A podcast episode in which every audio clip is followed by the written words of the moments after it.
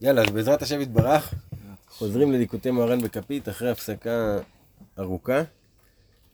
אה, הפסקנו בתורה ל"ה, שכאילו עשינו אותה, ואני מדלג כמה תורות, שבעזרת השם בעתיד נלמד אותם. אה, ועובר לתורה ל"ח. טוב, צחי? עכשיו, התורה הזאת נאמרה בשנת תקס"ב. זה אומר שזה היה עוד ממש לפני שרבי נתן התקרב לרבנו. ממש ב... באותה שנה. שרבנו היה אומר תורות שהן אה, יותר אה, מורכבות. ראינו את זה בסדר, אם אתם זוכרים, שהיה לנו חלק מהתורות היו בשפה יותר פשוטה, זה התורות המתקדמות יותר. והתורות שיותר מורכבות, עניין נכנס בעניין וכאלה, זה התורות שרבנו אמר בגיל צעיר יותר. אז זאתי מהתורות שרבנו אמר בגיל צעיר יותר. בגיל 28 או 30, רבנו אמר את זה. פסקה א', התורה נקראת מרכבות פרעה וחילו ירה בים, משירת הים. שהמרכבות של פרעה ירדו וטבעו בים.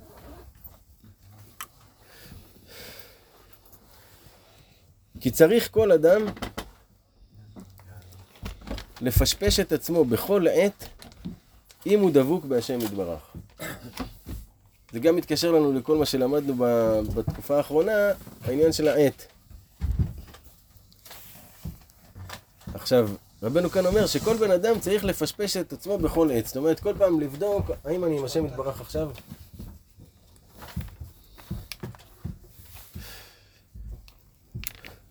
כל הזמן הוא צריך לבדוק, בכל מצב שהוא עושה, הוא, הוא צריך לחשוב, רגע, אני עם השם עכשיו או לא עם השם עכשיו? בכל הסיטואציות שעוברות עליו, בכל עת.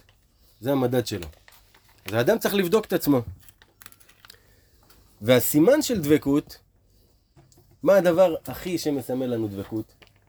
אנחנו מכירים? תפילין. נכון, כשאדם שם תפילין הוא מיד מרגיש שהוא, יש עליו איזה משהו, איזה אלוהות כזאת, הוא מרגיש דבקות בהשם. אז ההרגשה הזאת של תפילין, הרי פעם בעבר, בזמן הגמרא, היו הולכים עם תפילין כל היום. רק אצלנו... זה מצווה בפני עצמה, תפילין. תפילין ולקרוא את הארבע פרשיות שלה. ש... זה מצווה בפני עצמה. בכל מקרה, הסימן של דבקות, מה שהוא אומר לך, אם אתה רוצה להבין מה זה דבקות, זה תפילין. כן, אז הסימן של דבקות, שאם אתה רוצה להבין מה זה דבקות, מה הרגשה של דבקות, זה הרגשה שיש עליך תפילין.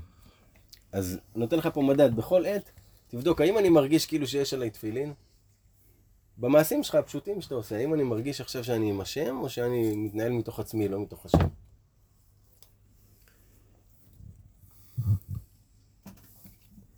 זה פסקה א'. פסקה ב', ואי אפשר לבוא לבחינת תפילין, זאת אומרת להרגשה הזאתי, אלא שיעלה את הדיבור ויתקנהו. שיתקן את הדיבור שלו. רק אם הוא יתקן את הדיבור שלו, הוא יוכל להגיע למצב שהוא דבוק בהשם יתברך בכל עת. הבנת? הוא התחיל לך מהסוף, ואז הוא אומר לך, אבל אי אפשר להגיע לזה אם לא, שקודם כל תתקן את הדיבור ותעלה אותו לשורש. כי הדיבור הוא רוח פיו של הקדוש ברוך הוא. נכון? ויפח באפיו נשמת חיים, כתוב בתורה, והתרגום אונקילוס כותב רוח ממללה. מה זה הרוח שהקדוש ברוך הוא שם באדם? זה הרוח הממללת, הדיבור. אז הדיבור הזה שאנחנו מדברים זה בעצם רוח פיו של הקדוש ברוך הוא שמדבר מתוכנו. שהוא בחינת מלכות פה. שהוא בחינת ים. ים. שכל הנחלים הולכים לתוכו. אז הים הוא המלך של הנחלים, כולם מגיעים אליו, כל הנחלים זורמים אל הים. הוא המלך שלהם. מלכות פה. כמו שנאמר, כל הנחלים הולכים אל הים. והוא בחינת אדוני, שם השם א' ד' נ' י', כמו שנאמר, אדוני שפתי תפתח. זה למה אנחנו אומרים בתחילת התפילה, אדוני שפתי תפתח, כדי שהוא ייתן בנו את הרוח שלו ויפתח לנו את השפתיים להתפלל עכשיו. כי הרי האדם מצד עצמו, יותר קשה לו להתפלל. כי החומר שלו והחירות שלו לא נותנת לו לדבר. אבל אם הקדוש ברוך הוא מדבר מתוכו, פתאום יש לו איזו השראה כזאת, והוא נפתח לו רגע התפילה, ההתבודדות הזה. אז בגלל זה אנחנו תמיד מבקשים, גם בתפילת שמונה עשרה, השם שפתי תפתח, וגם כשאתה בא להתבודד, תגיד לשם, השם, תן לי את הדיבורים, דבר איתך, תן לי, תפתח לי, שיצאו לי דיבורים מהלב. ואז הוא נופח בך את הרוח שלו ומדבר. וכשפוגמים את הדיבור, שהוא אדוני, אזי על ידי הפגם נעשה מרוח פיו רוח שערה. אם האדם פוגם את הדיבור שלו, והוא מדבר דברים בטלים, שזה עיקר הפגם של הדיבור, כי ברוך השם, מלשון הרע אנחנו יודעים להיזהר, אנחנו לא משתדלים שלא, אבל הדברים הבטלים, זה הדברים הכי קשים, שהאדם סתם יושב, מדבר ככל העולה על רוחו. ואז היה אמור לצאת שם, בדיבור של האדם אמור לצאת רוח פיו של השם, במקום זה יוצא סתם רוח בטלה מהדיבורים שלו. אז הוא פגם בדיבור, הוא פגם ברוח פיו של הקדוש ברוך הוא. ואז מהרוח הזאת נעשה לו רוח שערה. תראה איזה יופי עכשיו איך רבנו מסביר את זה. בסוד האותיות.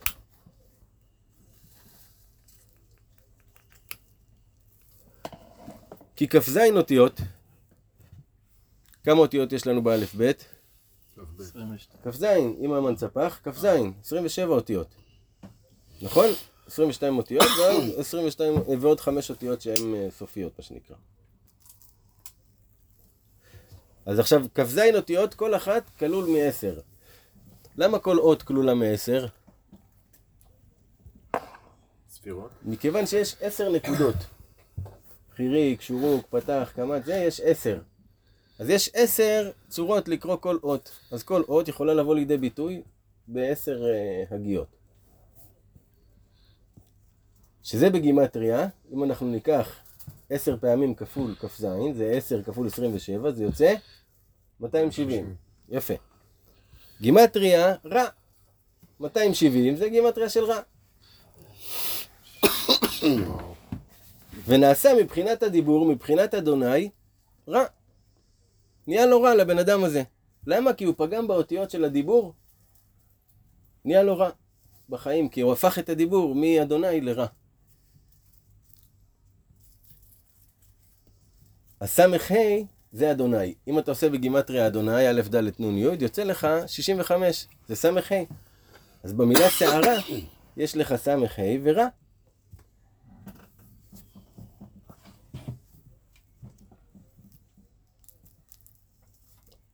וזה שכתוב רוח שערה עושה דברו. שהרוח שערה שיש לאדם במוח שלו, שהוא לא מצליח להתיישב, והוא לא מצליח להיות ולעשות מה שהוא רוצה, כי יש לו שערה במוח. ומאיפה השערה הזאת מגיעה? מהדיבורים שהוא פוגם בהם. מדברים דברים בטלים, סתם דיבורים, סתם, סתם, סתם, חבל, באמת, חבל על כל מילה, כאילו אי אפשר להעריך כל כך הרבה בעניין הזה. של הדיבור של הבן אדם, לא לדבר, סתום את הפה שלך, באמת, כפשוטו. מה שפחות תדבר יותר טוב. אפילו מהראש הקדוש באשר בנחל כל הזמן היה כותב, עד כדי כך, אם לא באו לדבר איתך, אל תדבר. אם לא פנו אליך שתדבר, אל תדבר. עד כדי כך הוא לקח את זה לשם. ואני זוכר, בהתחלה ש... שהיינו מפיצים באשדוד, היה אחד צדיק כזה, מבוגר שהיה מפיץ איתנו, והוא לא היה מדבר.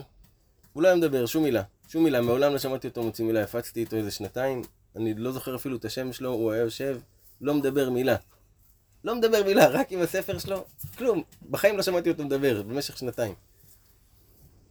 והוא היה מיושב בדעתו כזה, ואתה רואה כזה כובד ראש כזה. אז זה מצב קיצון, בסדר, אבל יש דברים שאתה צריך לדבר.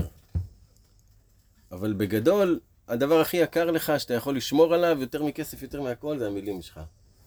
הדיבור.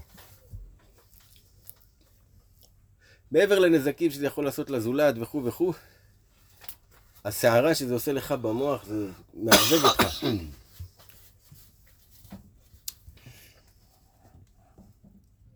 ורוח סערה הזה הוא המקטרג הגדול, שממנו באים כל הקטרוגים והניסיונות. מה זה המקטרג הגדול? כתוב שהוא בא אל האדם, מפתה אותו לעשות עבירה.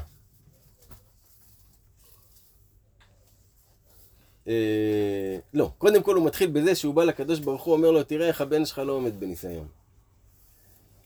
מזה זה מתחיל. בא אל הבן אדם, מפתה אותו לעשות עבירה. האדם עושה עבירה, נפל בגלל שהוא פיתה אותו, הוא בא ומוכיח אותו. תראה מה עשית, אתה לא שווה כלום, הוא בא, מדכא אותו. אחרי שהוא עושה לו את זה, הוא עולה למעלה, מלשין לקדוש ברוך הוא, אתה רואה מה הבן שלך עשה? הנה הוא נפל. ובסופו של דבר הוא גם נותן את העונש. ומי זה היצר הרע הזה? זה אתה. זה אתה. ברור שיש מלאך גדול שממונה על כל הצד הזה וכו', אבל בפועל ההתמודדות שלך היא מול עצמך.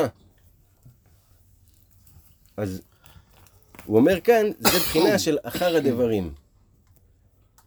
כתוב שבכל מקום שכתוב ויהי אחר הדברים, אה, זה דברים שנאמרו בסמוך. ואם כתוב ויהי אחרי הדברים, זה דברים שנאמרו הרבה לפני. אבל ויהי אחר הדברים, זאת אומרת בסמוך, כמו ב... בעקדת יצחק. ויהי אחר הדברים האלה, והאלוהים נישא את אברהם. מה זה אחר הדברים האלה? ופתאום קפץ ניסיון. הדיבור שאברהם אבינו הוא משהו שהוא אמר לפני, אני לא זוכר מה. אה, סליחה, יצחק שדיבר עם ישמעאל, אמר לו, ישמעאל צחק עליו, אמר לו, אתה עשית ברית מילה בגיל שמונה ימים, לא הרגשת, אני עשיתי בגיל שלוש עשרה, הרגשתי הכל. אז יצחק אמר לו, מה, אני אפילו אם אבא היה לוקח אותי ושוחט אותי, אני לא הייתי מתנגד, לא רק את הברית הייתי נותן לו. ואז ויהי אחר הדברים האלה, המקטרג הגדול שמע את השיחה הזאתי, והאלוהים נישא את אברהם. אז ה... המקטרג הזה, מתי הוא מתחיל לקטרג וליצור לך ניסיונות בחיים וליצור לך בעיות? אחר הדברים, כשאתה מדבר שטויות מהפה שלך. באמת, באמת. וואי, שומר פיו ולשונו, שומר מצרות נפשו, אחי, זה כתוב שחור על גבי לבן. זה, זה הדבר שהכי צריך לשמור אותו. למה שמו לפה שני מגנים? לעיניים שמו מגן אחד אף אפיים, לאוזניים שמו תנוך, לאף שמו כזה, לפה שמו שתיים, גם שפתיים, גם שיניים. ללמד כמה האדם צריך לשמור את הפה שלו כפליים מכל דבר אחר. חיים ומוות ביד הלשון, זה החיים שלך בפועל, לא הרגשת חיים, האם אתה תרגיש חי או תרגיש מת, זה תלוי בלשון שלך.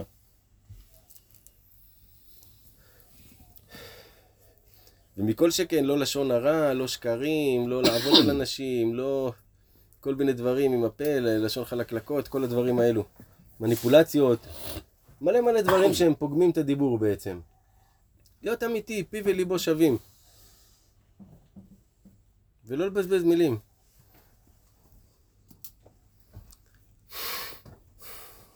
אז אה, המקטרג הזה, הוא נולד, הרי אנחנו על ידי המעשים שלנו בוראים מלאכים.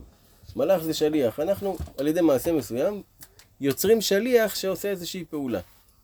אז על ידי הדיבורים האלה אתה יוצר בעצם מלאך שהוא מלאך לא טוב, שהוא בא לנסות אותך, הוא בא לקטרג עליך, בא לבדוק אותך. והוא מסער גופי דברנש. הוא עושה שערה בתוך הגוף של הבן אדם. דברנש? ברנש זה בן אדם, כן. הוא מדליק אותו על משהו. האדם נדלק על משהו, על איזה עסקה, או נדלק על בחורה, או נדלק על עניין, או נדלק על משהו, הוא כאילו, הגוף שלו סוער. הוא לא מצליח להרגיע את זה, כי יש שערה. זה הקליפה שנקראת רוח שערה. וכל המלשינות והרעות שדוברים על האדם, הוא בא מהרוח שערה, מאחר הדברים הזה. זאת אומרת, כל הבעיות שיש לך, זה בגלל הפה שלך.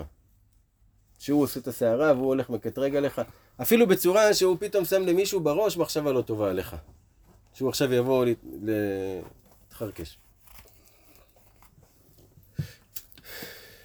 והכל זה מהדיבורים של האדם.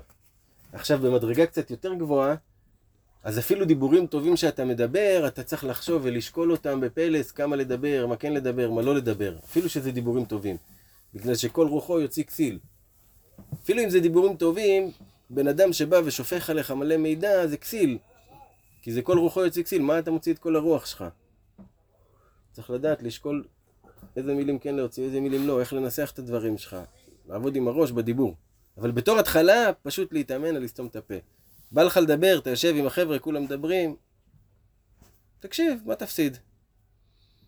אולי הם אומרים דברים חכמים, לך תדע. ואם לא, אז... הרווחת יותר. כן.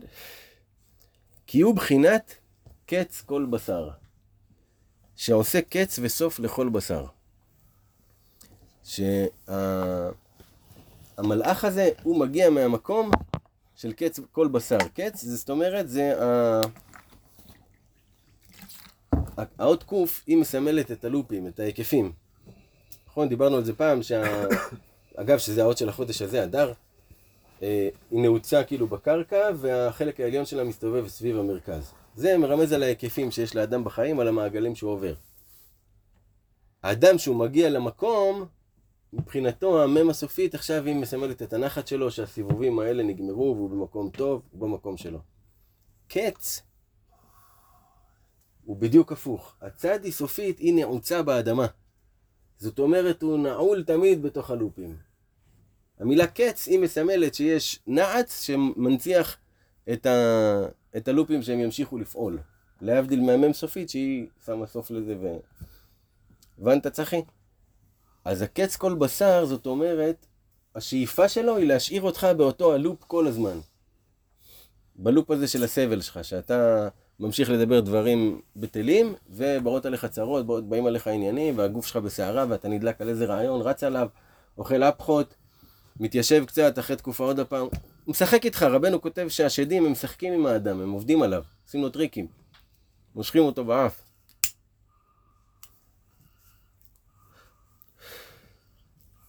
ובני אדם, שהם דנים את כל אדם לכף חובה, וחוקרים תמיד על חובות בני אדם, הם מבחינת קץ כל בשר.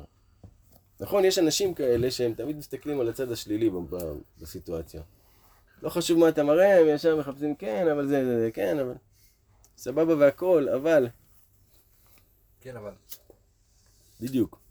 אז אנשים כאלה, הבחינה שלהם, מאיפה שהם נמשכים, זה קץ כל בשר.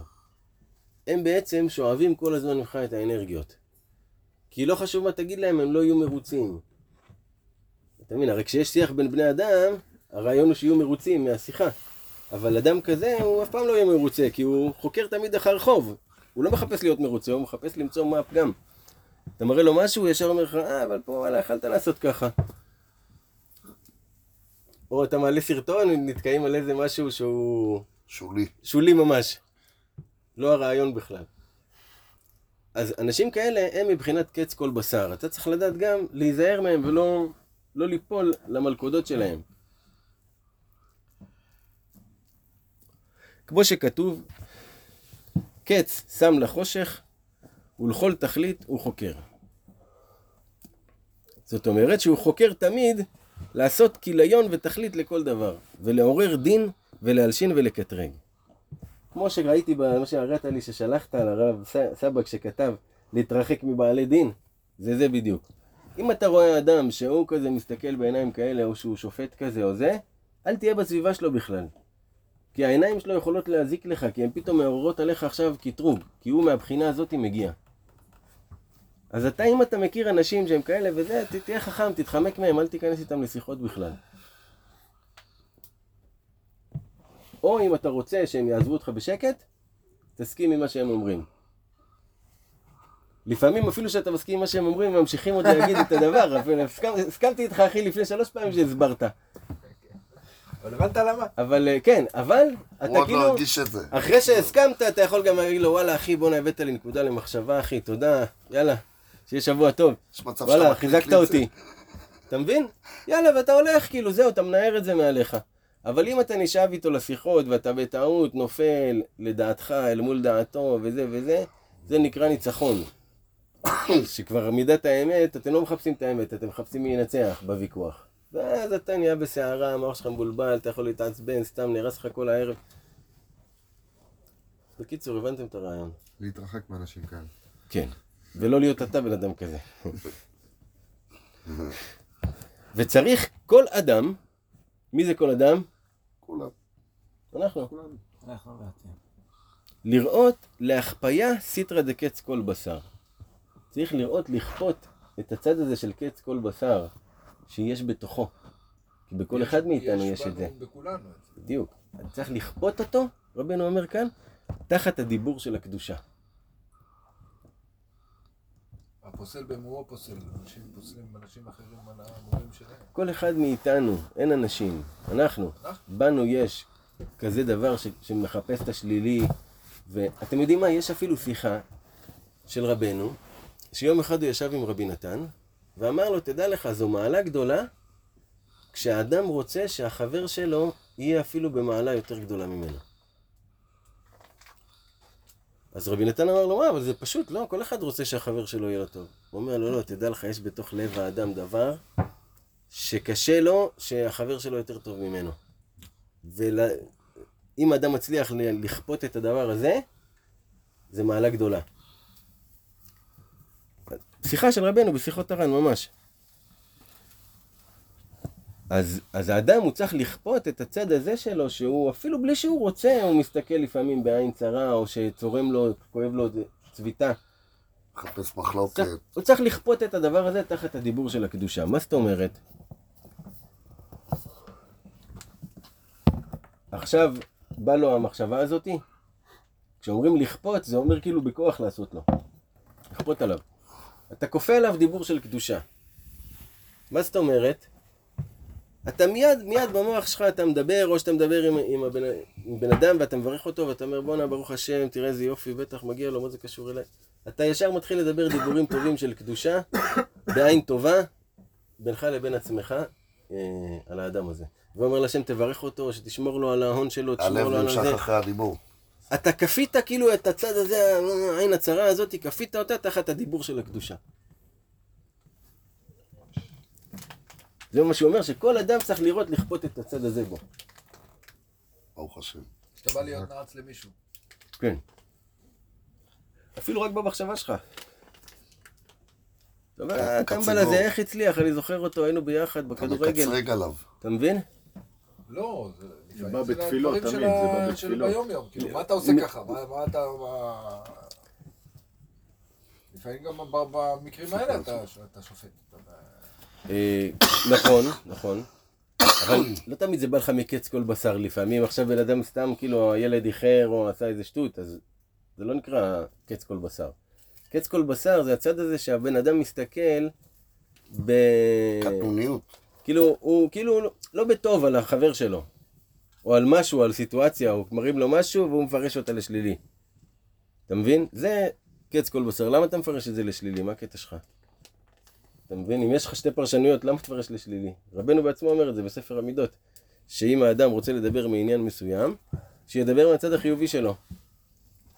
בגלל זה אתה תראה שרבנו אף פעם אין לו את הקטע של איומים או זה או ככה. תמיד הוא מדבר מהצד החיובי, ומכלל הן אתה מבין לאו.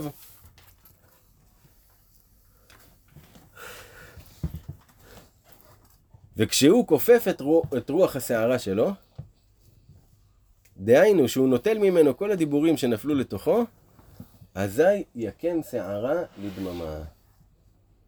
אז הסערה שוכחת ונרגע לו והוא יכול לחזור לחשוב צלול. סבבה עד כאן, אז מה היה לנו בפסקה א'? שצריך כל אדם לפשפש את עצמו בכל עת אם הוא דבוק בהשם יתברך. סימן להבין מה זה דבקות, זה הרגשה עם התפילין. פסקה ב' הוא אומר לך, אבל אי אפשר לבוא לבחינה הזאת בכלל של ההרגשה של תפילין, אלא שתעלה את הדיבור לשורש. ואז הוא אומר לך, כי אם האדם פוגם בדיבור שלו, נעשה לו רוח שערה ומתעורר המקטרג ומתחילים להיות לו בעיות בחיים. בשביל זה הוא צריך לכפות את המחשבות האלה ואת הדיבורים האלה שלו בדיבורים טובים של הקדושה. ואז יקם שערה לדממה, השערה הזאת נרגעת. אבל עדיין הוא לא העלה את זה לשורשו, הוא רק הרגיע את השערה. שלבים. אז פסקה ג' וצריך להעלות את הדיבור לשורשו. כי כל דבר, איפה התיקון שלו אה, מסתיים? כשהוא, כשאתה מצליח להשיב אותו לשורש, זה הכוונה תשובה. תשוב ה. שהנפש שבה אל, אל מקומה.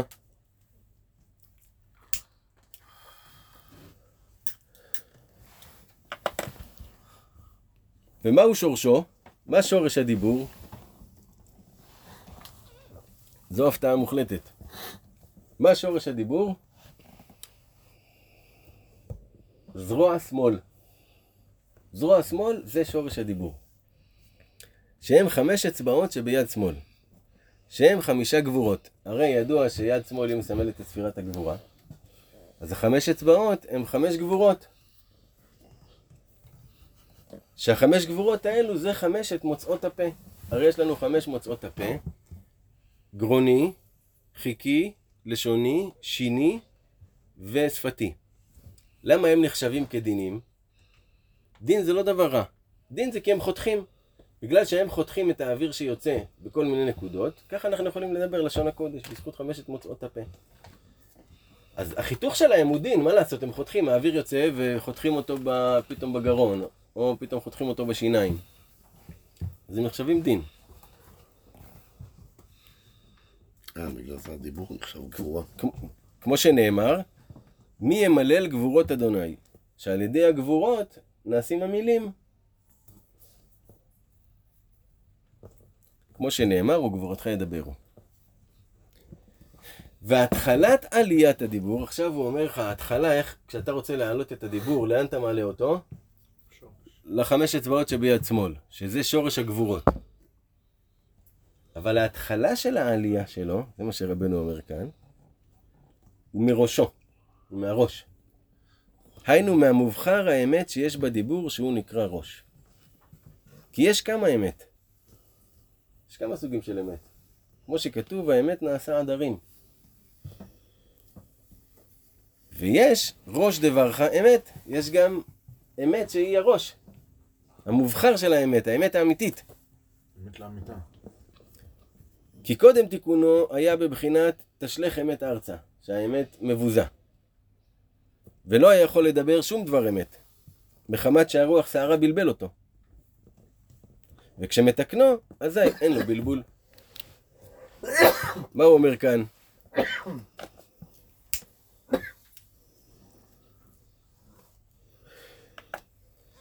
שצריך להעלות את הדיבור לשורש, שזה החמש גבורות. זה בסוף התהליך. בתחילת התהליך צריך להעלות אותו לראש. מה זאת אומרת לראש? בכל דיבור יש אה, נקודת אמת שצריך למצוא אותה. והאדם, בשאיפה שלנו, זה לדבר דיבורי אמת. זה למה רבנו כותב צדיק האמת. יש צדיקים, לפעמים הוא כותב הצדיק או צדיקים, ולפעמים צדיק האמת. זה צדיקים שהולכים בדרך האמת. אתה מבין? זה המובחר של, ה, של האמת. עכשיו, בכל דבר יש אמת ויש אמת אמיתית. זה כמו לדוגמה, אתה יכול להגיד לבן אדם אה, את האמת, שנגיד הוא מכוער, אבל האם זו האמת האמיתית להגיד לו את זה? למה תגיד לו את זה? הבנת? זאת אומרת, יש אמת, זה, זה אמת שאתה אומר על משהו. אבל זה לא אמת אמיתית, כי אמת אמיתית היא צריכה שתהיה לה תוצאה טובה. אין עניין לבוא ול... בגלל זה יש את האנשים שאומרים, כן, אני אומר את כל האמת בפרצוף, אני אומר רק אמת. אתה אומר אמת, אבל זה אמת שהיא... שהיא רעה. יש לך אמת ארצה, זה כאילו... האמת היא צריכה לקרב, היא צריכה ל... שיצא ממנה משהו טוב, על שם המטרה שלה היא נקראת אמת.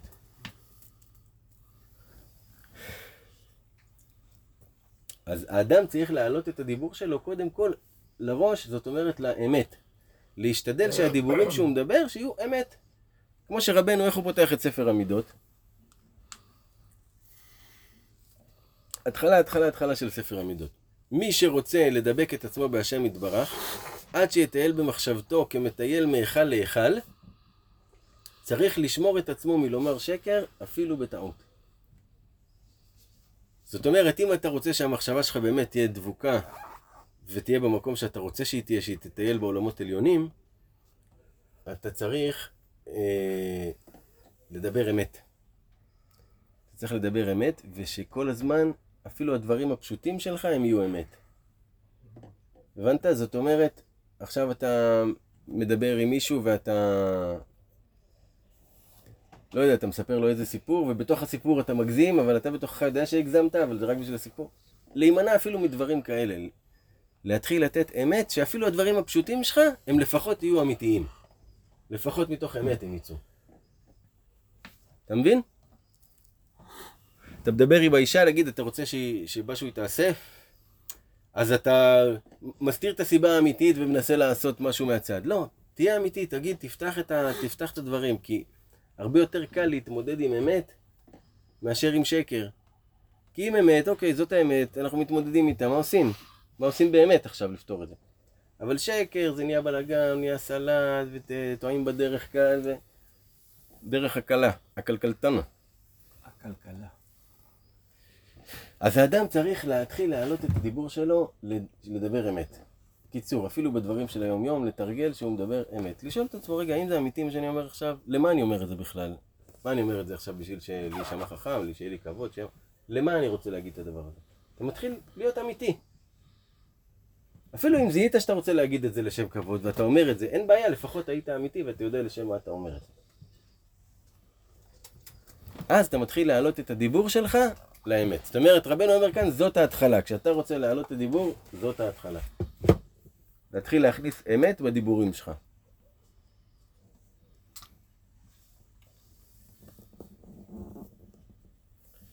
וכשמתקנו, אזי אין לו בלבול. זאת אומרת, כבר כשאתה מתקן את הנקודה הזאתי, הבלבול נרגע ואתה מתיישב בדעתך. אתה מצליח לחשוב צלול.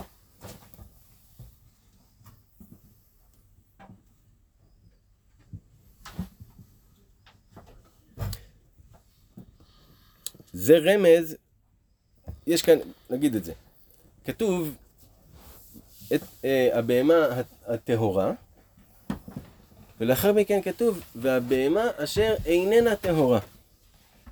אז שאלו למה, למה כתבו את זה בלשון כזאת? למה, כתבו, למה לא כתבו הבהמה הטהורה והבהמה הטמאה? הוסיפו תשע אותיות. ובתורה כל אות זה זהב. אז שאלו בגמרא, למה אתם... אה, למה הכתוב הוסיף תשע אותיות בשביל... ולא אמר טמאה? והגיעו למסקנה שהכתוב עיקם תשע אותיות כדי לא להוציא דבר מגונה. כדי שבתורה לא יהיה כתוב בהמה טמאה. היא לא טמאה, היא פשוט לא טהורה. הבנת את ההבדל? אז התורה מראה לנו שככה הדרך, שאפילו התורה כותבת בצורה כזאת של... אפילו אם אתה רוצה להגיד משהו, תגיד אותו בצורה הטובה שלו. אל תגיד טמאה, תגיד איננה טהורה. גם, ב- גם כשאתה רוצה כאילו להעביר מסר למישהו, תעביר אותו בצורה היפה שלו. אם, אם כבר להוסיף מילים זה רק כדי להראות את זה טוב כזה. וגם זה כל המוסיף גורע. כן, הוא מראה זה- לנו שהוא הוסיף תשע, אבל רק בכוונה הכי טובה מהלב, כאילו. כן, כן. אז זה מה שהיה לנו המהלך עד כאן. פסקה ד' עכשיו, תיקון הדיבור, זה מה שעשינו עד עכשיו, זה כדי שהרוח סערה תירגע, והבן אדם יחזור למצב מאוזן שהוא יכול לחשוב ישר. עכשיו, איך מתקנים את הדיבור ומעלים אותו לשורש שלו? אה? שי? אחרי כל המהלך הזה, איך מעלים את הדיבור לשורש שלו? אז תיקון הדיבור הוא על ידי התורה שלומדים בצער לאדם, בעניות ובדחקות, שהוא בחינת לילה. שאז השלטון של קץ כל בשר, כי השלטון של הקץ הוא בחושך. וחז"ל אמרו, הלומד תורה בלילה מושכין עליו חוט של חסד. זאת אומרת, הלילה הוא זמן של הקץ כל בשר, ואם האדם עכשיו הולך ולומד תורה בלילה, נמשך עליו חוט של חסד, ואז בתוך הקץ כל בשר נכנס חסד, על ידי התורה שהוא לומד. אז רבנו אומר כאן שלילה זה לאו דווקא הלילה עצמו, אלא כשהאדם קשה לו, שהוא מרגיש לילה, כשהוא מרגיש בירידה, שהוא מרגיש שחשוך לו, שהוא מרגיש בעניינים האלה, אז שילמד תורה, מיד מושכים עליו חוט של חסד ומתחיל להיפתח לו שם כבר החסד. וזה מעלה את הדיבור לשורשו. כי בדרך כלל כשהאדם הוא למטה ושהוא בקושי שלו ובבאסה ובתקופות הלא טובות, אז קשה לו ללמוד, ללמוד תורה. עכשיו כשאומרים ללמוד תורה כאן מדובר על לימוד בפה, להוציא את זה בפה, כן? כל העניין שלנו הוא בפה, פה, בתורה הזו. אז הלימוד תורה הזה שאדם לומד בצר לו, זה לדוגמה שאתה יש לך סדר, שאתה גורס נגיד כמה פרקי תהילים, גורס כמה משניות, גורס משהו שאתה מקבל על עצמך, ואז במשך התקופה שאתה מקבל על עצמך, מן הסתם גם יש בתוך זה תקופות שהן לילה, שהן חשוכות. אבל אם אתה נאמן לעצמך וממשיך לעשות את מה שקיבלת, את הדבר הזה, אז אתה מתקן את הדיבור שלך. כי אתה לומד תורה בלילה בצר לך, שקשה לך. זה סוג תורה אחר מאשר שאתה בהרחבה, והמוח פתוח, והחידושים זורמים, והעניינים זה.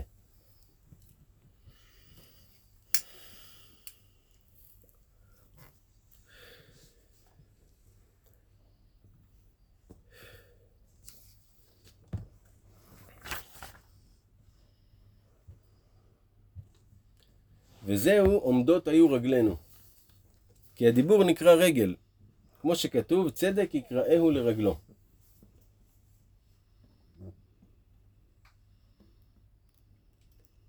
זאת אומרת, כשהאדם הוא ב...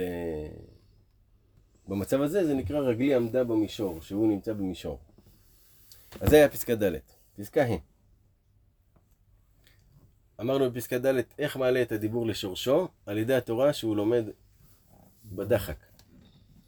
עכשיו, כשהוא מעלה את הדיבור לשורשו, הפסקה הזאתי, כשכבר האדם הוא מגיע לנקודה הזאתי, או יותר נכון, כפי הבחינה שהוא מגיע לנקודה הזאתי, כפי הבחינה שאתה מתקן את הדיבור שלך ומעלה אותו לשורשו,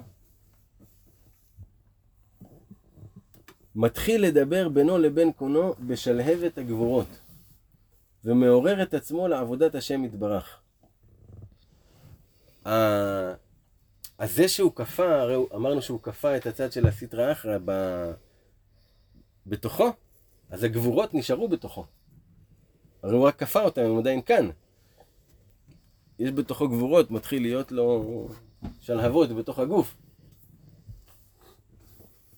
מתחיל לדבר בינו לבין קונו, מתחיל לדבר בדיבורים שלו עם השם, בשלהבת, פתאום הגבורות יוצאות שם.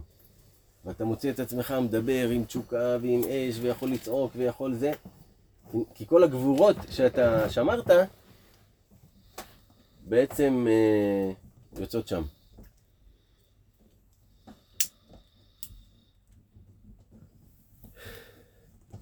אזי נכנס אור שורש של הגבורות, שזה חמימות הלב, כי שורש הגבורות הם בלב, כמו שנאמר, חם ליבי בקרבי.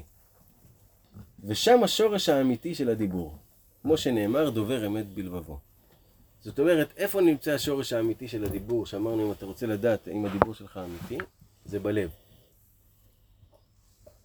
אתה צריך לבחון עם הלב שלך, עם לב אמיתי, לגבי הדיבור שלך. ואז החמימות הזאת שרצתה לצאת בגבורות, היא נשארת כבושה בלב. וכשמדבר בינו לבין קונו דברי אמת שבליבו, אז הוא בעצם כאילו פורק את הגבורות האלה שהיו בו מה... מהמהלך.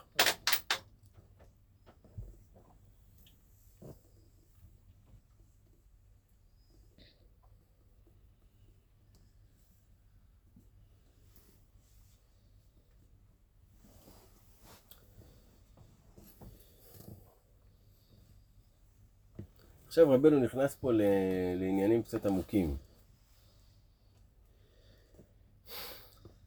וכשמדבר בינו לבין קונו דברי אמת שבליבו, בהתעוררות בתשובה, ורואה פחיתותו וגדולת הבורא, כי עד עכשיו השליך חטאותיו אחר כתפיו ולא עיין בהם.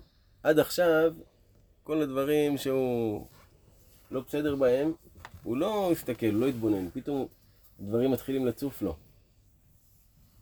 ועכשיו כשיודע אותם, נכנס בו בושה גדולה. כנגד הקדוש ברוך הוא. והבושה הזאת עדיין איננה בפועל, רק הוא, הוא רק מרגיש הרגשת בושה. דהיינו שהבושה היא בפנימיות, ואינה מתגלה על פניו. זאת הבושה היא קודם התשובה. זה רק הרגשה, זה עדיין לא מתגלה בפניו. שבאמת זכיתי לראות כל מיני אנשים, אברכים כאלה וזה, שבאמת היית רואה בושה על הפנים שלהם, ככה ממש היית מרגיש שהם כאילו עומדים, ובאמת אה, בנקודה הזאת. כאילו יכלתי לראות את זה. וזה ידוע, אין דומה בין כפר לבין כרך. כל מה שמקורב ביותר אל המלך, בושתו גדול. וכל מה שיודע ביותר בכבוד המלך, הוא בוש יותר מהמלך. זאת אומרת, ככל שאתה מכיר יותר גדולתו של הקדוש ברוך הוא, יותר אתה מתבייש בפחיתות שלך. וקודם התשובה עדיין ידיעתו בקטנות. על ידי זה בושתו אינו בפועל על פניו, עדיין לא רואים את זה על הפנים שלו. כי חטאותיו מטמטמין שכלו וידיעתו על ידי רוח שטות שבקרבו. הרוח, הרוח שיש בו עדיין, של, ה, של הרוח שטות שעדיין רוצה שטויות, עדיין מפעפעת בו. אז בגלל זה זה עוד לא מופיע על פניו. אבל אחר כך כשעושה, טובה, כשעושה תשובה ומסיר ממנו הטיפשות, ונתאסף בו שכלו, אתה מקבל את השכל שלך, שאמור להיות לך, אזי הוא מתבייש ביותר, ונתגלה הבושה על פניו. והבושה הזאת, זה אור התפילין. הבנת איך הוא עכשיו הביא לך את כל המהלך? האור התפילין שהוא דיבר, בסופו של דבר, איך זה, איך זה נהיה?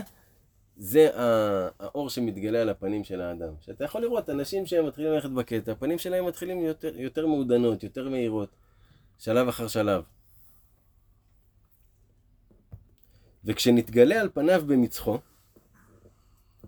ועיקר התגלות הבושה היא במצח. זה פירוש, אז תבין יראת השם. כמובן בזוהר הקדוש. תפילין הם בחינת אימא ששומרת על הבנים שלה. ואם לבינה תקרא.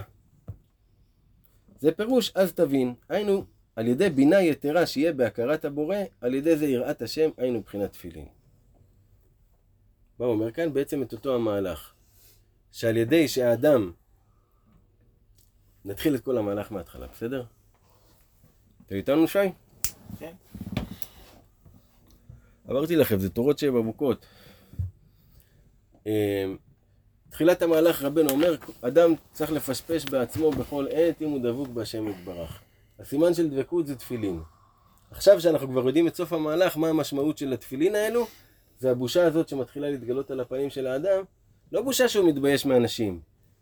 בושה כאילו, הוא והקדוש ברוך הוא כאילו, כפי ההיכרות שלו עם השם, הוא מתבייש שהוא עושה דברים כאלה. אתה מבין? או נגיד הוא עושה דברים והשם איתו, כאילו, אז הוא מתבייש, הוא מרגיש בושה. אבל עדיין זה לא מתגלה לו על פניו. וכל זה קורה על ידי שמעלה את הדיבור ומתקן אותו ומעלה אותו לשורשו, שזה האמת שבלב. זה שורש הדיבור. האמת שבלב. זאת אומרת, אם ניקח מכל זה מעשה אחד, בגלולה לבינתיים, זה להתחיל לפשפש את הדיבור שלך, שיהיה דיבור אמת, להישמר מדיבורים בטלים, להישמר מכל הדברים האלה. אתם רוצים שנפסיק כאן או שנעשה עוד uh, פסקה? זהו. כי היא קצת ארוכה הפסקה הזאת. אה, לא, בעצם לא. טוב. וזה פירוש, מביא גמרא, שכתוב שם, שלושה אזהרות שהזהיר רבי יהודה בן, בן בטרה מנציבין. יש שלוש אזהרות שרבי יהודה בן בטרה מנציבין הזהיר. אחד, היזהרו בזקן ששכח תלמודו מחמת אונסו.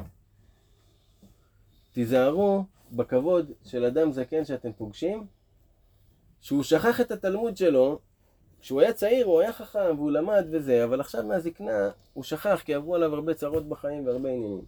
תיזהר לכבד אותו. זה אזהרה אחת שהוא הזהיר. רגע, תיזהר לכבד. מותר לכבד או לא? אסור לא, חייב לכבד. חייב לכבד. תיזהר שכן לכבד אותו, כאילו, אתה יודע. אני הבנתי את זה עד היום, לא נכון בכלל. שמעתי את המשפט הזה והבנתי את זה. אה, כאילו לא לכבד אותו. הבנתי. לא, אז אדרבה, תיזהר כן לכבד אותו, אפילו שעכשיו הוא נראה לך סתם דובה, אבל תיזהר כי כשהוא היה צעיר הוא היה חכם, תכבד אותו. תכבד אותו על זה. אתה יודע מה, זה מזכיר לי אפילו אה, קריקטורה כזאת שראיתי בפייסבוק, שרואים אה, זקן, לא קריקטורה, זו תמונה בעצם, זקן ממש ממש מחזיק זקנה ממש ממש, שהיא הולכת כאילו ונותן לה יד. כן.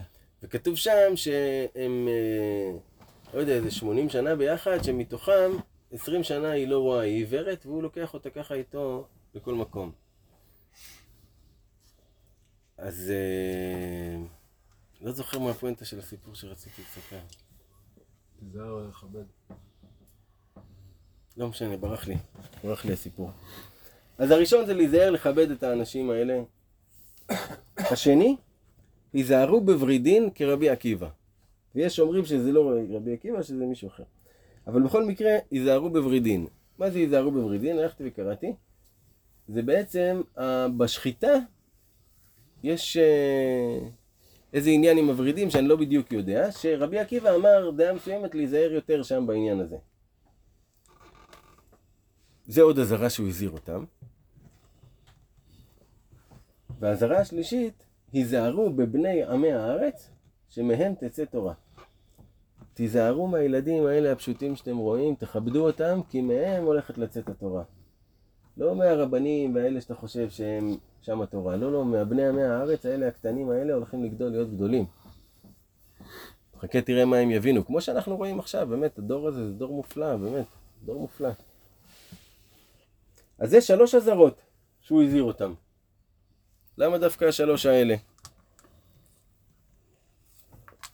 כאילו חסר לך אזהרות להזהיר יענו את התלמידים שלך, את הזה, כאילו שלוש הנהגות מאוד חשובות?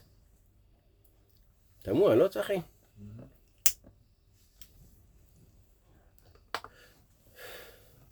אז רבנו מסביר.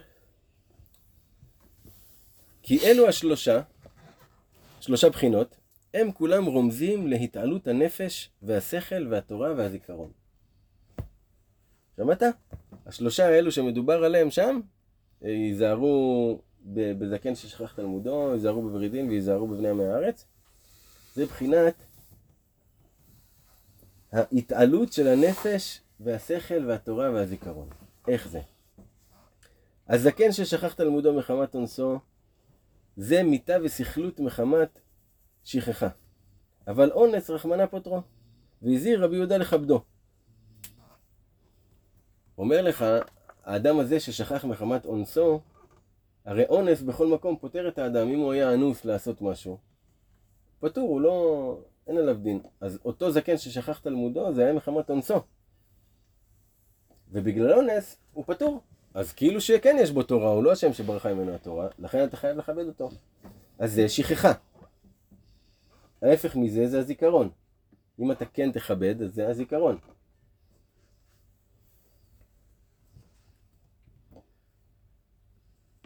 שעל ידי הכבוד יתבטל ממנו השכחה ויתגלה הנפש, היינו זיכרון התורה.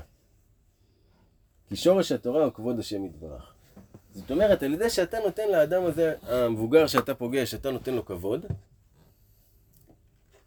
על, על זה שפעם הוא ידע, ופשוט הזקנה והחיים גרמו לו לשכוח, אז בגלל זה הוא כזה אבא לא תקוע בה בעניינים שלו, או זה וזה, ואתה מכבד אותו בצורה שהוא, כאילו שהוא חכם אמיתי. אתה מבין? על ידי זה השכחה מתב... מתבטלת מהאדם. ומתעלה לו הזיכרון. הוא מתחיל לזכור דברים. עכשיו, איזה זיכרון? לא מדבר איתך על זיכרון עכשיו שתיזכר לי בכיתה א' שרקדת סלואו עם דנה. לא כזה. כיתה ז'.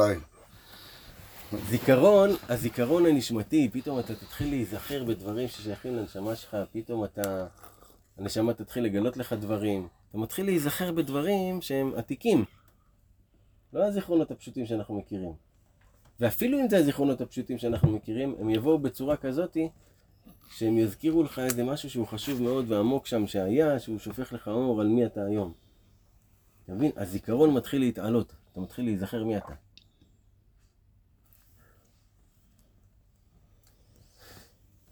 ועכשיו נכנסים לפסקה ו' שהיא באמת ארוכה והיא מסיימת את התורה. אז אם אתם רוצים לקחת נשימה וניכנס אליה, כי היא מסיימת את התורה והיא ממש יפה. מה אתם אומרים? בתורה. יאללה. וזהו, היזהרו בוורידין כרבי עקיבא. דיברנו על הראשון של, אה, של הזקן שכח תלמודו, שזה מעלה את הזיכרון מהשכחה. השני, היזהרו בוורידין כרבי עקיבא. כי אדם הוא הנפש שבא בגלגול. וצריך השוחט לכוון להעלות הנפש שבדם. עכשיו בהמה, הדם שזורם בה, זה, שם נמצא אותה הנפש שבאה, שהתגלגלה לבהמה הזאת כדי לעשות תיקון. היא שורה בדם שלה. והשוחט שבא ושוחט עכשיו את הבהמה, הכוונה שצריכה להיות לו בזמן השחיטה, זה לא שהוא שוחט את זה שמחר נעשה מנגל ויהיה כיף, אלא לכוון להעלות את הנפש שלה עכשיו שהוא שוחט אותה, כי הנפש שלה זה הדם, וברגע שעכשיו הדם שלה יוצא, אם הוא עושה את זה בכוונה הזאת, הוא מעלה אותה, לה, עושה לה את התיקון לבהמה הזאת. זה הכוונה שאמורה להיות לשוחט. וגם עיקר חסרון הפרנסה שנתמעט בדורות הללו, אין זה אלא על ידי השוחטים שאינם מעוגנים. כל הפר... חסרון הפרנסה של כולם בגלל השוחטים. שזה אם אין תורה אין קמח. תורה זה בחינת נפש, על ידי זה אין קמח שהפרנסה נתמעט. זאת אומרת, אם הוא לא עושה את ה... מעלה אותה כפי שצריך להיות התורה, הקמח מתבטל. הבנתם? כאילו זה פוגע ישירות בפרנסה.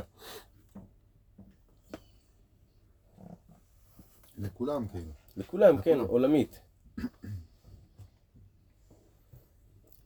בשביל זה החליף נקרא מאכלת, הסכין של השחיטה נקרא מאכלת, כמו שכתוב, ויקח את המאכלת. כי יש שוחט הגון, מאכיל ומפרנס לישראל. כי השוחט ההגון, זה שעושה את המחשבה הזו, הוא מלביש את הנפש שבחי במדבר. הרי שם יש נפש שנמצאת בתוך החיה הזאת, איך הוא מלביש אותה במדבר?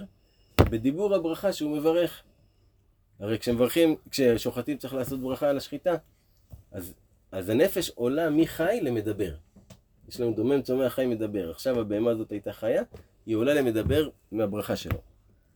והדיבור הוא בחינת שכינה, כמו שכתוב מלכות פה. וזה פירוש חרב להשם מלאה דם. כי השכינה נקראת חרב להשם, והיא בחינת דיבור. שהוא בחינת חרב פיפיות לשון פה. שה, שהלשון של האדם היא נמשלת לחרב, שיש לה שתי פיות. לטוב ולרע, חיים ומוות ביד הלשון. כמו שכתוב, רוממות אל בגרונם וחרב פיפיות בידם. פיפיות זאת אומרת שתי פיות. וכשהנפש באה בתוך, באה בתוך חרב להשם, בתוך הדיבור, זאת אומרת, כשאותה הנפש של הבהמה מתעלה אל הדיבור של הברכה של השוחט ההגון, היא עולה בבחינת מים נוקבין. מים נוקבין זה מים נקביים, שבתוך מים נקביים יש אנרגיה שרוצה לקבל, אנרגיה ששואבת, אנרגיה משתוקקת. אז הנפש הזאת שיוצאת, היא יוצאת בבחינת מים נוקבין, היא משתוקקת עכשיו לקבל את הברכה של השוחט ולעלות. ואזי השכינה מזדבקת על ידי המים נקביים שיש לה. וזה חרב להשם מלאה דם מנפשות העולות בה בבחינת מים נוקבין. ועל ידי הזיווג היא מקבלת פרנסה לישראל. הבנתם מאיפה מגיעה הפרנסה לישראל? מהזיווגים של הבהמה שהנפש שלה יוצאת והשוחט הוא שוחט הגון, אז שם נוצר מצב שנפש מתאחדת ו- ועולה. ואז מהאיחוד הזה והזיווג הזה נוצר השפעה, הרי אחרי מים נוקבין יש מים דכרין, יש מים זכריים. נוצרת השפעה שהקדוש ברוך הוא משפיע פרנסה לישראל. כמה זה חשוב באמת לאכול משוחטים הגונים, זה מאוד קשה ומאתגר בדור הזה, מאוד מאתגר.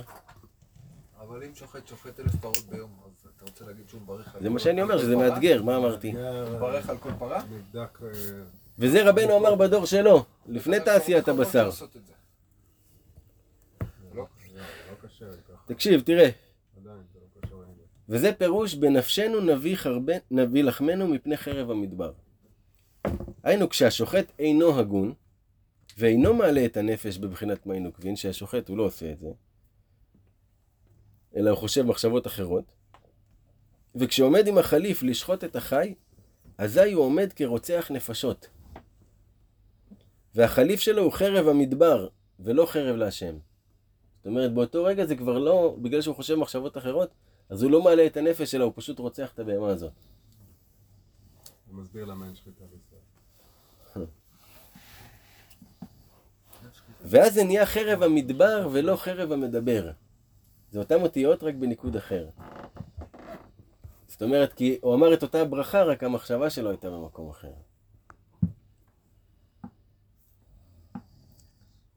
והחליף שלו הוא חרב המדבר ו... ואינו חרב להשם שהוא חרב המדבר. ויש צער לנפש החי, שהיא יוצאת בקול מר, ואומרת נפשי יצא בדברו, ביקשתי ולא מצאתיו, קראתי ולא ענני. היא יצאה בהשתוקקות במים נוקבין לעלות אל הזיווג העליון שלה עם הקדוש ברוך הוא, והיא באה לשם והוא לא נמצא. למה? כי השוחט היה במחשבתו מחשבה אחרת ולא העלה את הבהמה. מצאוני השומרים הסובבים בעיר, היכוני פצעוני נשאו את רדידי מעליי. היינו שהמעלה שהיה לנפש, שהיא הייתה בבחינת חי לפחות, גם זה נלקח ממנה. כי עכשיו זה כבר לא חי, ואין לה מנוח לכף רגלה.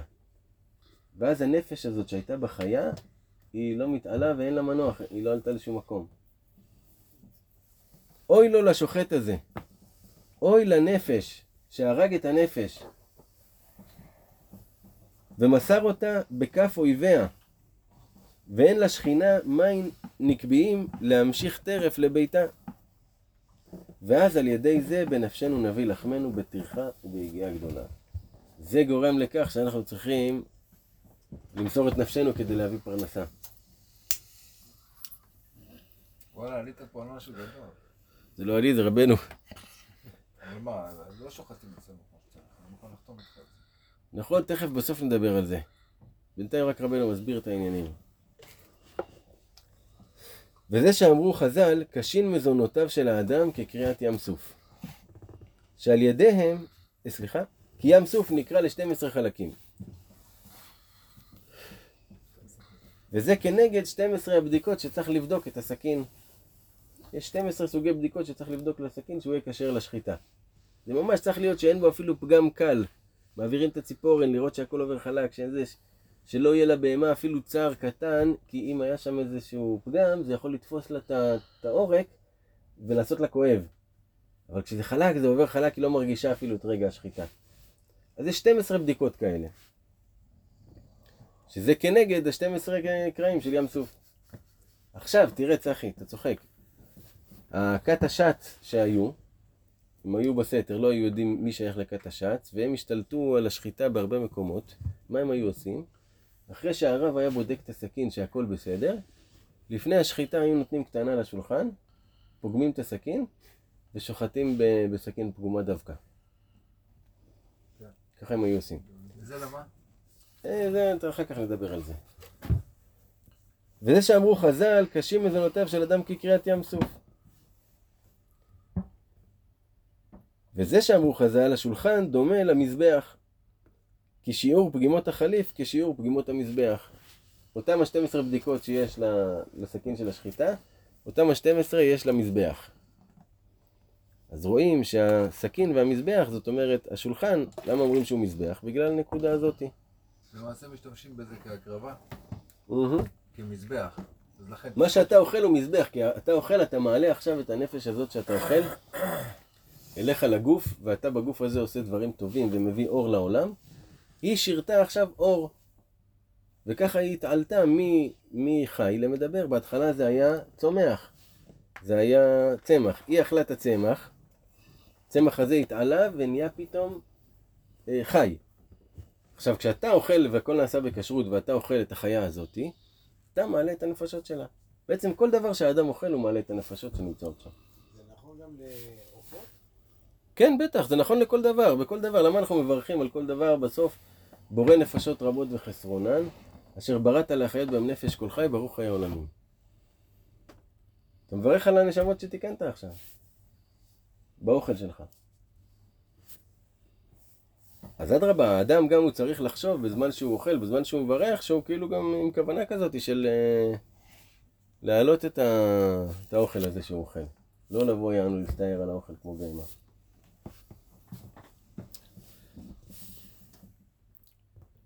עכשיו גם הברכה היא אשר קידשנו מצוותיו וציוונו על השחיטה. שזה בגימטריה 437. תל"ז. וראשי תיבות של בזיעת אפיך תאכל, זה גם תל"ז. לרמז שחסרון הפרנסה הוא על ידי השוחטים שאינם הגונים. וזה פירוש טרף נתן רעב, כי טרף יש לו שני משמעויות, לשון טרפה ולשון מזון. לרמז שכשישראל שומרים את עצמם, את עצמם מטרפה, על ידי זה יש להם פרנסה. גם כמובן ברמה האינדיבידואלית. זאת אומרת, אם האדם יכול ל- לאכול בשר רק משוחט שהוא מכיר, שהוא שוחט כשר, זה מעלה עליונה, הוא ירגיש התעלות ממש באוכל הזה. וזה פירוש, מנצפח צופים אמרו. מה זה מנצפח? מנצפח זה האותיות הסופיות שהן כפולות. מ', יש לנו מ' סופית, נ', יש נ' סופית, נכון? עכשיו, מנצפח צופים אמרו. מי שגילה את האותיות מנצפח זה הנביאים, שהם היו נקראים צופים, שהם היו צופים למרחוק. ואז שאלו איך יכול להיות, הרי היה בלוחות מ' וס' ואמרו שכחום וחזרו וייסדום. זאת אומרת, שכחו את זה במשך אה, אלפיים שנה, ואז לנביאים זה התגלה. אז המאמר אומר ככה, מנצפח צופים אמרו. זה מאמר מפורסם. עכשיו, מנצפח ידוע שמנצפח זה שורש הגבורות. למה זה שורש הגבורות? אשרי מי שמחזיק ראש בזה. למה מנצפח זה שורש הגבורות? כי האותיות, המנצפח הן הסופיות. זאת אומרת, הן חותכות את המילה, הן חותכות, הן מסמנות על סיום של משהו, על סיום של עניין, על סוף. בגלל זה יש לנו, אה, במ' יש לנו סיום, בפ' יש לנו סוף, ב... צה"ל יקשקץ. בצד יש קץ, בנון יש אה, אה, נון סופית, שהיא גם כן נעוצה. זה גבול סופי. ומה עוד יש לנו? זהו, אמרנו חמש. אז החמש האלה הן מסמנות, כל אחת מהן מסמנות משהו. שהוא חיתוך סופי, שזה שורש הדין, שורש סוף החיתוך יענו. שמנצפח הוא בגימטריה ורידין, שזה ריו דין. ידוע שהשם ריו זה 216, שזה בגימטריה הגבורה. לכן שם ריו של 216 הוא משמש להמתקה של הגבורה, כי הוא באותו גימטריה. קוראים לילד שלי ריו. כן. אז עכשיו, ריו דין. כי הריו בעצם זה הגבורה, והדין זה ביחד השתי זוויות שלה, הרי יש לנו, גם בספירות, יש לנו גדולה, כשלמידת החסד קוראים גדולה, אזי למידת ה... לצד שמאל קוראים גבורה. כשלצד ימין קוראים חסד, אזי לצד שמאל קוראים דין. זה שתי בחינות. באותו עניין, סבבה?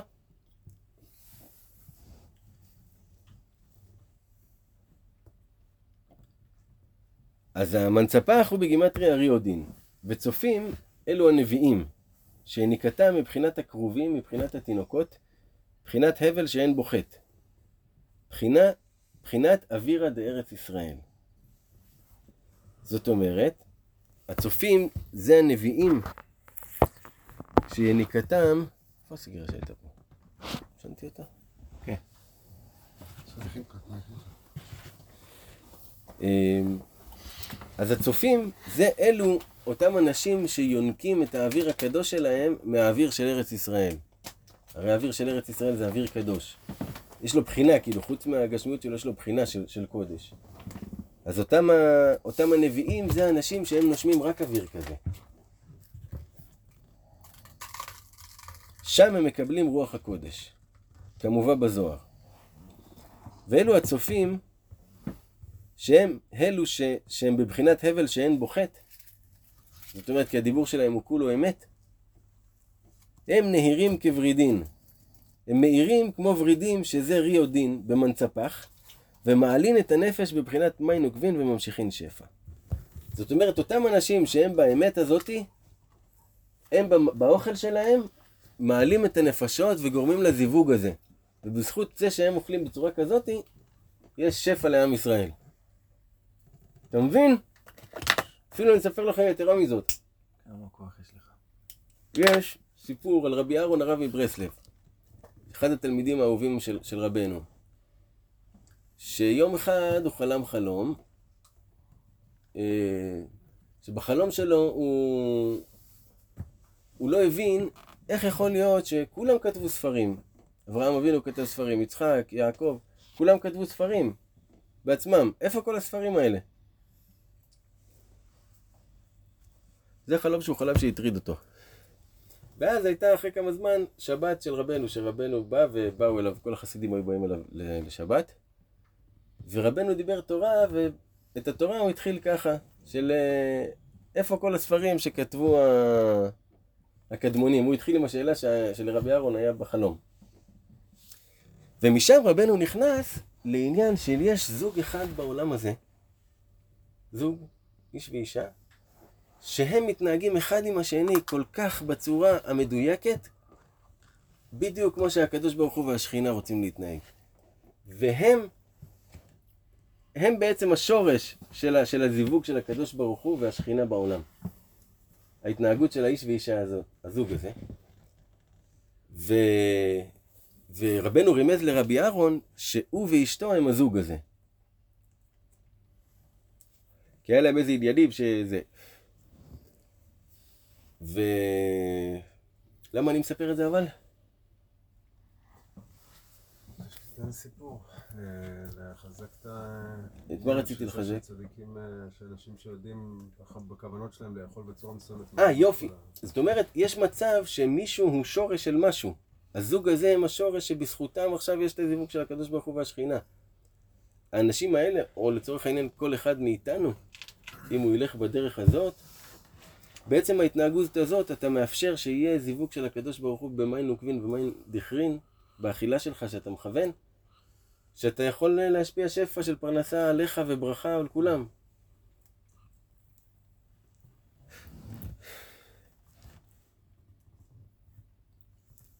והשפע מכונה בשם א' מ' ר'. למה? כי בתחילה הוא אור. אחר כך נעשה מים, ואחר כך רקיע. שזה ראשי תיבות א' מ' ר'. אור, מים, רקיע. זה התהליך של ההתהוות. של השפע שיורד, ככה הוא מתחיל. בהתחלה הוא אור, הוא רק רוחני, הוא רק בצורה של אור.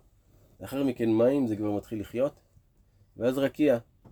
רקיע הוא כבר מוריד גשם ומצמיח את מה שצריך לקרות.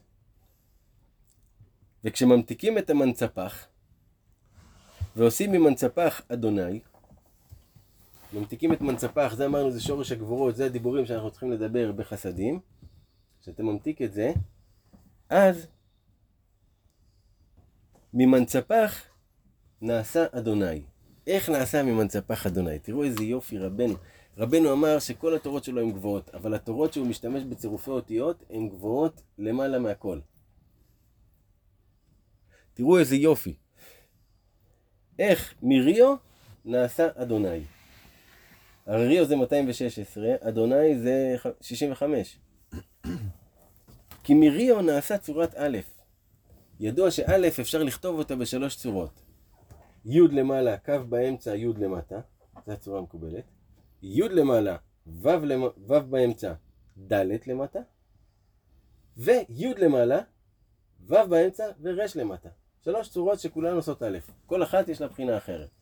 שמתם לב שזאת שיש לה י' למעלה, ו' באמצע ור' למטה, יוצרת ריו? אז זה הצורה של א', שככה הוא לקח, א' זה כבר ריו. מה נשאר לנו? ד' נ' י'.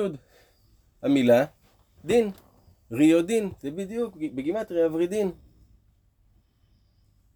הבנת? ואדוני הוא הדיבור, שהוא השכינה, ומהבל הזה, היינו אדוני, מה... עכשיו ההבל שיוצא ממנו, יוצא השפע ונתחלק לכל אחד לפי בחינתו. בהשפעה הזאת ש... שהאדם עשה את זה, יוצא שפע מלמעלה משמיים ומתחלק לכל אחד לפי בחינתו מההשפעה שהוא צריך לקבל מהשפע. האדם הזה הוא נהיה צינור של שפע, שהוא מתקן את הדיבור שלו ושהוא אוכל בכוונה הזאתי. וזה פירוש אדוני ייתן אומר המבשרות צבא רב, בתהילים. אז מה זה אדוני ייתן אומר? אדוני, הבחינה הזאת שאתה מתקן את בחינת אדוני, זה ייתן את האומר, א' מ' ר', זה ייתן את השפע. המבשרות צבא רב, צבא רב זה ידוע על צבא הכוכבים שמתחילים להשפיע עליך את השפע. ואתה בורא לעצמך שפע, פשוט מאוד. זה מהפכני. וזה שאמרו חז"ל, אוכלי עמי אכלו לחם, אדוני לא קראו. רב אמר אלו הדיינים, ושמואל אמר אלו מלמדי תינוקות. מר אמר חדה, אמר אמר חדה, ולא פליגי. מה אמר בגמרא? שיש פסוק שאומר, אוכלי עמי אכלו לחם, אדוני לא קראו. מחלוקת של רב ושמואל. רב אמר, על מי מדובר שם? על הדיינים. בגלל הדיינים הכל קורה, שהדיינים לא כשרים. ושמואל אמר, לא, זה בגלל המלמדי תינוקות. מלמד תינוקות זה אדם שהוא מתעסק עם ילדים. יש לו אחריות מאוד מאוד גדולה, הרבה יותר מאדם אחר שהוא מתעסק עם ילדים והוא צריך לתת להם דברים שיישארו איתם לכל החיים. אז בגלל שהמלמדי תינוקות הם לא במחשבה הטהורה הזאתי, בגלל זה כל הצרות מגיעות. כאילו דנו מי, בגלל מי הצרות. ואז בסוף פסקו, מר אמר חדה, מר אמר חדה ולא פליגי. שניכם אמרתם דברים שונים, אבל אין מחלוקת, זה שניהם. זה כאילו כל הראשים. הם, הם בגללם הבעיות. לא בגלל האנשים הפשוטים, לא אלה שרוקדים במסיבות, לא, לא, לא, לא אלה הבעיות. האלה שהם ראשים, שם הבעיה. רב אמר אלו הדיינין, שזה ריו דין. שהם לא מעלים את הנפש בבחינת מי נוקבין. אותם אנשים שהם לא אוכלים בכוונה כזו. רמז לשוחטים שאינם מעוגנים שמקלקלים הדינים. היינו ריו דין, מנצפח, הדמים שהם הנפשות, הם חמש אותיות כנגד חמש דמים, כידוע. יש חמש סוגי דמים. איפה זה מופיע? בדמים של אישה. אז יש דם אדום, דם שחור, דם פצע וחבורה, ודם אה, וסת. אז יש חמש סוגי דם. והדמים, שהם הנפשות, הם כנגד חמש אותיות, חמש אותיות מנצפח. ושמואל אמר שאלה מלמדי תינוקות, שמקלקלים את ההבל שאין בו חטא. וכשדיבורו והבלו של השוחט אינו בבחינת הבל שאין בו חטא, בחינת אווירא דארץ ישראל, על ידי זה הפרנסה נטמעת. כאילו, הם גידלו את התינוקות שגדלו להיות השוחטים. שלא מדברים ב... לא, הכוונה היא מלמדי תינוקות, זאת אומרת, כתוב על תינוקות של בית רבן שהבל פה שאין בו חטא. אז אותו שוחט הוא אמור להיות בבחינה כזאת שההבל פה שלו הוא נקי, שאין בו חטא. כן. והוא קלקל את הבחינה הזאת. עכשיו זה השני, אמרנו יש לנו את הראשון, זה היה על השכחה שנתקנת על ידי זה. ופה יש עלייה לנפש, שם היה עלייה לזיכרון, פה יש עלייה לנפש. והשלישי, היזהרו בבני עמי הארץ שמהם תצא תורה. זה האזהרה השלישית ובזה מסיימים. היזהרו בבני הארץ הנכבדות בתוך התקלה. שמעתם את המשפט הזה? הנכבדות בתוך התקלה. זה ייתן לכם קצת, יעשה לכם שכל. כתוב ב... אני אגיד לכם בדיוק.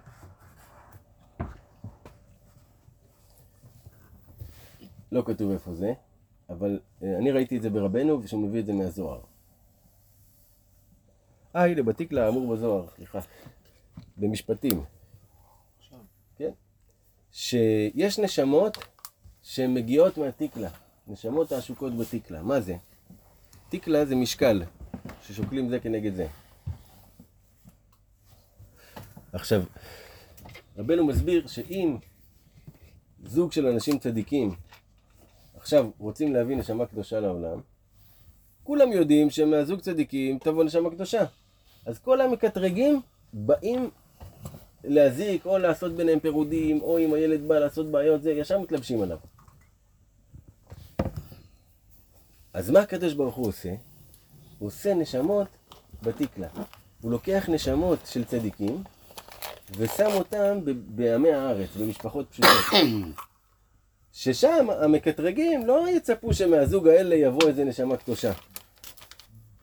אז המקטרגים לא הולכים לשם, וככה הקדוש ברוך הוא עושה, הוא שם את הנשמות האלו במשפחות פשוטות. לכן היזהרו בבני המרץ ש- שמהם תצא תורה, כי הרי הן נמצאות שם בכלל, בגלל הסיבה הזאתי, של התקלה. כמו שמחביאים את התינוק עם אה, שמלה של בת, כן, כן, כל מיני כאלה. שלא יבוא אליו שדים. בקליפת נוגה. וקליפת נוגה רוצה שישתקעו שם, שישתקע שם הנפש. ואזי היא נותנת אותן בתוך טיפת זיווגו של עם הארץ. כדי שיתענפש ביותר, שיתענף הנפש ההוא ביותר. זאת אומרת, היא רוצה, בגלל שנפש קדושה יורדת שם, להוריד אותו במקום נמוך, כדי שהוא יבוא עם אה, מידות קשות, עם גנים קשים, עם כל מיני עניינים קשים לתקן. נמצא שבני עמי הארץ הם נפשות יקרות, אלא שהם כציפורים האחוזות בפח. הם כמו ציפורים שלכודות בתוך מלכודת. כי הם בעצמם לא יודעים שהם כאלה גדולים, אתה מבין? ועליהם ישר מתלבשים כל הבעיות, כל העניינים, כל הזה. עד שאתה מגלה שאתה בעצם, רגע, אני זה הבני עמי הארץ האלה. כמו בן המלך. כן? מאין אנו יודעים הדר תפארתם? מאיפה אנחנו יודעים את התפארת שלהם? על ידי תורתם. כשאנו רואים שהם תלמידי חכמים, כשהאדם הזה הוא מתחיל ללמוד והוא מתחיל להתפתח, פתאום מתחיל לדבר, והדיבורים שהוא מדבר על העניין. בידוע שיש להם נפש יקרה. וכל התורה שהם מגלים, הכל הוא גילוי לשוחט, לשוחט. כי הנפש היא כנ"ל. והתורה שהם מגלים, בני עמי הארץ, הם בחינת ניצוצות. ועולה לשכינה בבחינת מי נוקבין. ובשביל זה צריך לכבדם. זאת אומרת, אותם עמי הארץ, שהם מתחילים לגלות את עצמם ולדבר לעניין, בדיבור שלהם הזה הם אה, מעלים את המי נוקבין, זה אותו הזיווג שהשוחט פוגם בעצם, מה שאמרנו שהשכינה רוצה. ואז הם עושים לזה תיקון. לכן צריך לכבד אותם. כי על ידי הכבוד יתגלה ביותר התורה מהתעלמותה, היינו הנפש. כי הכל הוא הכבוד. הכבוד ידוע שזה שורש הנפש. כמו שנאמר לכבודי בראתי וצרתיו אף עשיתיו. והנפש משתוקקת להתקלל בשורשה, ושורשה זה הכבוד, אז הנפש תמיד חוז... רוצה לחזור לכבוד. וזה, היזהרו בבני עמי הארץ לכבדם, כדי שישתוקק התורה, שהיא הנפש להיכלל בשורשו שהוא הכבוד, ועל ידי זה מהם תצא תורה. זאת אומרת, על ידי הכבוד שאתה מכבד את עמי הארץ, הכבוד הזה מעלה את התורה ואת הנפש של האדם הזה. כי הנפש מתעלה מהכבוד, היא חוזרת לשורשה. ואז התורה משתוקקת לרדת, כי, זה, ש- כי, כי התורה היא הכבוד, והכל נברא בשביל הכבוד. ואז יורדת ומתגלה תורה חדשה דרך אותם בני עמי הארץ שאתה מכבד. אתה מבין?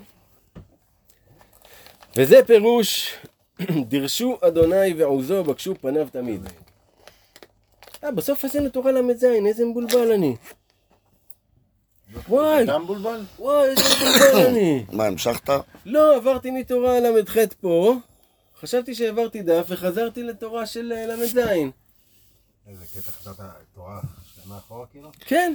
ואף אחד מאיתנו, אתה יודע, כולם זורמים איתו. אני שמתי לב, אתה יודע למה? אחי, אני התקדמתי ברוורס. ברוורס, הוא עשה אחורה, אני שמתי לב, החלפתי דף ככה, ואז עברתי לזה. זה בגללי, אני מחילה, באמת. אתה העברת לי את הדף. לא, לא העברתי לך את הדף, אבל אני, כל המחשבה שלי הייתה, מההתחלה, איך שהתחלת לדבר על לסתום את הפה, אמרתי, אני לסתום את הפה, אני לא אגיד לו, כי לפני, לפני שהתחלת להגיד את התורה, שאלתי אותך על מנצפח, על השם שלי.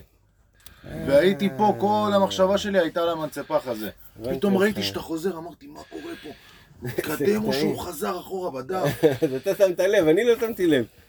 טוב, טוב, השתבח שמו. זה התורה שהיית צריך לנו להגיד, פה? זה לא התבלבלת. שלא כן. תחשוב, זה מה שהיית צריך להגיד. תשמע, יצא פה גם קישור. של העלאה של הדיבור לשורשו. כן, אני בעצמי לא ידעתי. מי אמר לך שזה לא מה שהיית צריך לקרוא? אולי צריך לקרוא כן. ב- ברוורס את כל הליקוטים.